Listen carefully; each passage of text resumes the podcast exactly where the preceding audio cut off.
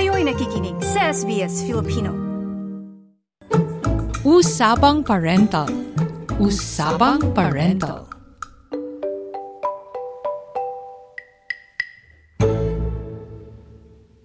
Isa ka ba sa maraming magulang na nababahala sa skin allergies ng iyong anak? Alamin natin ang mga karaniwang skin allergies ng mga sanggol at bata sa episode ngayon ng Usapang Parental.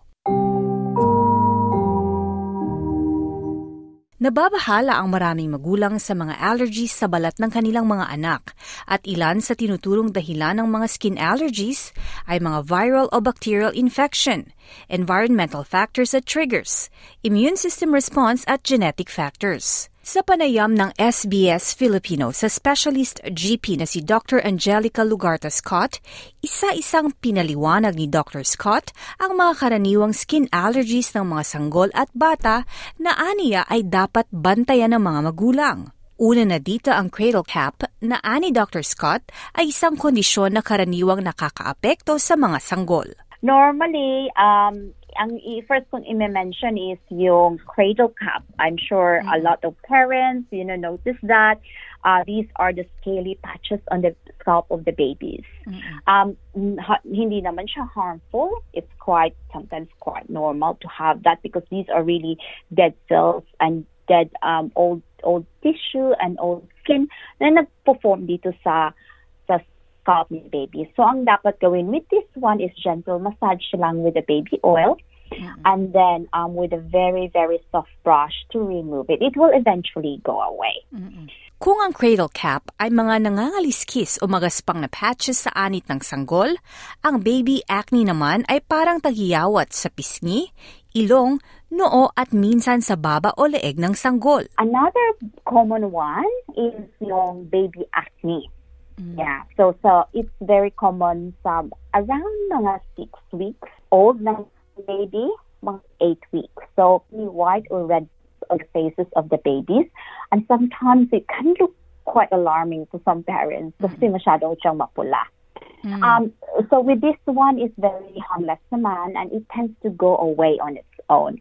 So the best thing to do is to moisturize it kung meron silang mga gentle baby moisturizer just to put it on. And then not too much on any harsh chemicals or harsh products, mga baby shampoo or baby lotion.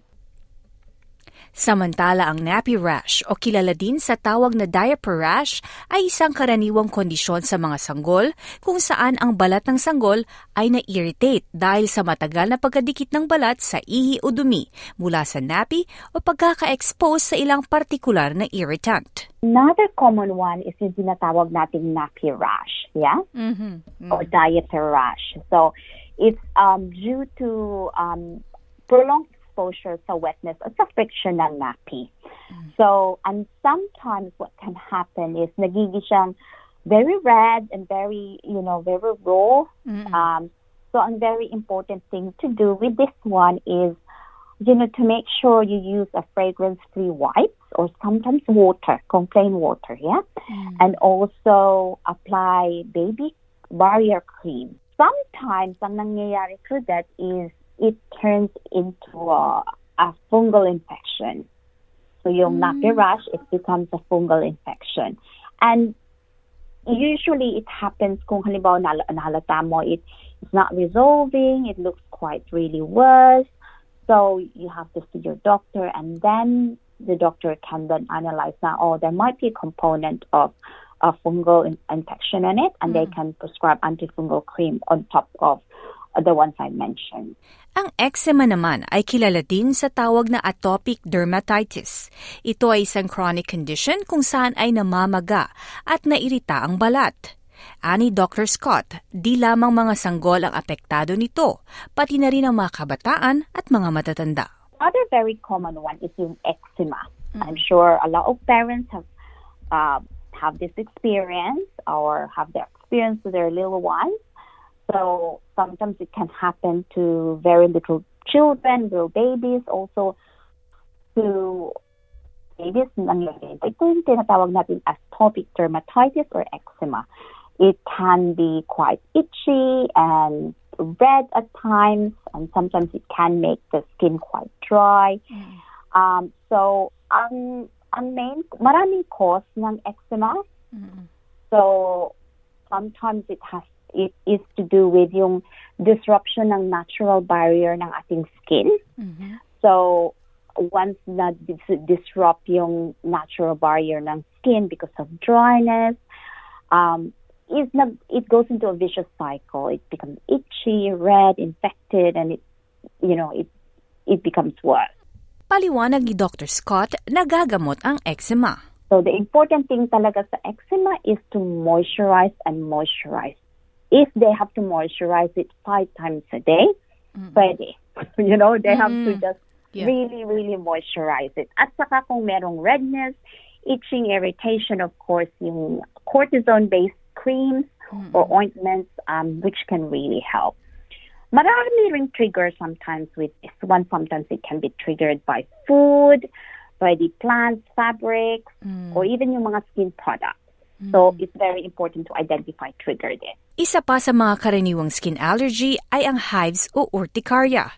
Ito ay namumula at makating mga bukol sa balat. Yung tinatawag nating hives oh, yes. o yung urticaria. This is yung red, red and raised welts on the skin at most of the time is itchy.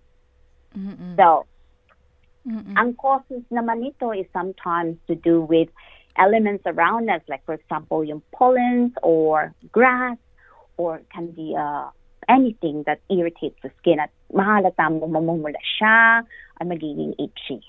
So the important thing to do with this one is to, um, you know, to take some antihistamine, huwag mm. apply some uh, soothing lotion to to help it. As normally they go away naman after mm-hmm. 24 hours. Paliwanag naman ni Dr. Scott, madaling ma-manage ang mga nabanggit na skin allergies basta't alam ang mga dahilan ng triggers at mga susunod na gagawin sakaling umatake ang mga alerhiya. Easily, ano naman siya, manage, mm. shall we say. Na ma-manage naman siya. I think ang pinaka minsan some of the parents finding it hard to challenging at times to manage is yung atopic dermatitis or your eczema because it's a long-term condition. Ibig sabihin, hindi talaga siya naku-cure. Naku-cure siya, it gets better as we as we as the child grows, mm. di ba?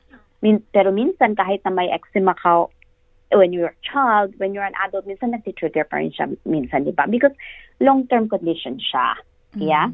Pero namamanage siya.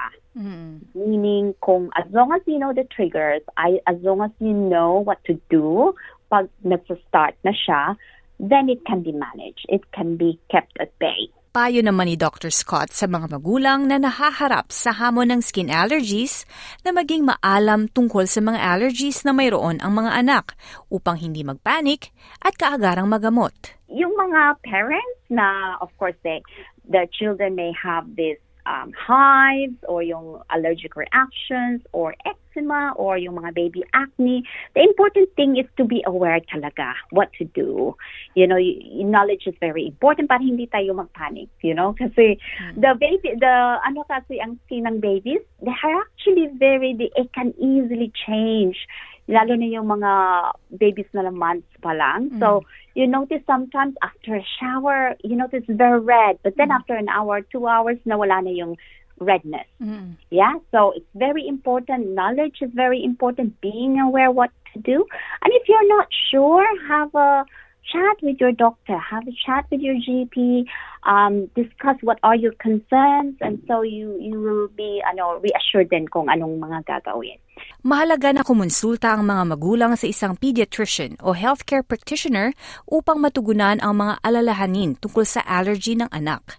Makakatulong sila upang matukoy ang saninang allergy sa balat, magrekomenda ng mga naaangkop na paggamot o mga diskarte sa pamamahala at magbigay ng patnubay kung paano bawasan ang mga nagtitrigger at pagaani ng mga sintomas. Ang mga impormasyon sa ulat na ito ay gabay lamang. Para sa karagdagang payo na naaayon sa iyong problema o sitwasyon, mainam na kumonsulta sa inyong doktor. Buhay magulang ay gagaan kung may tamang gabay. Para sa Usapang Parental, ako si Claudette Centeno. Usapang Parental Usapang Parental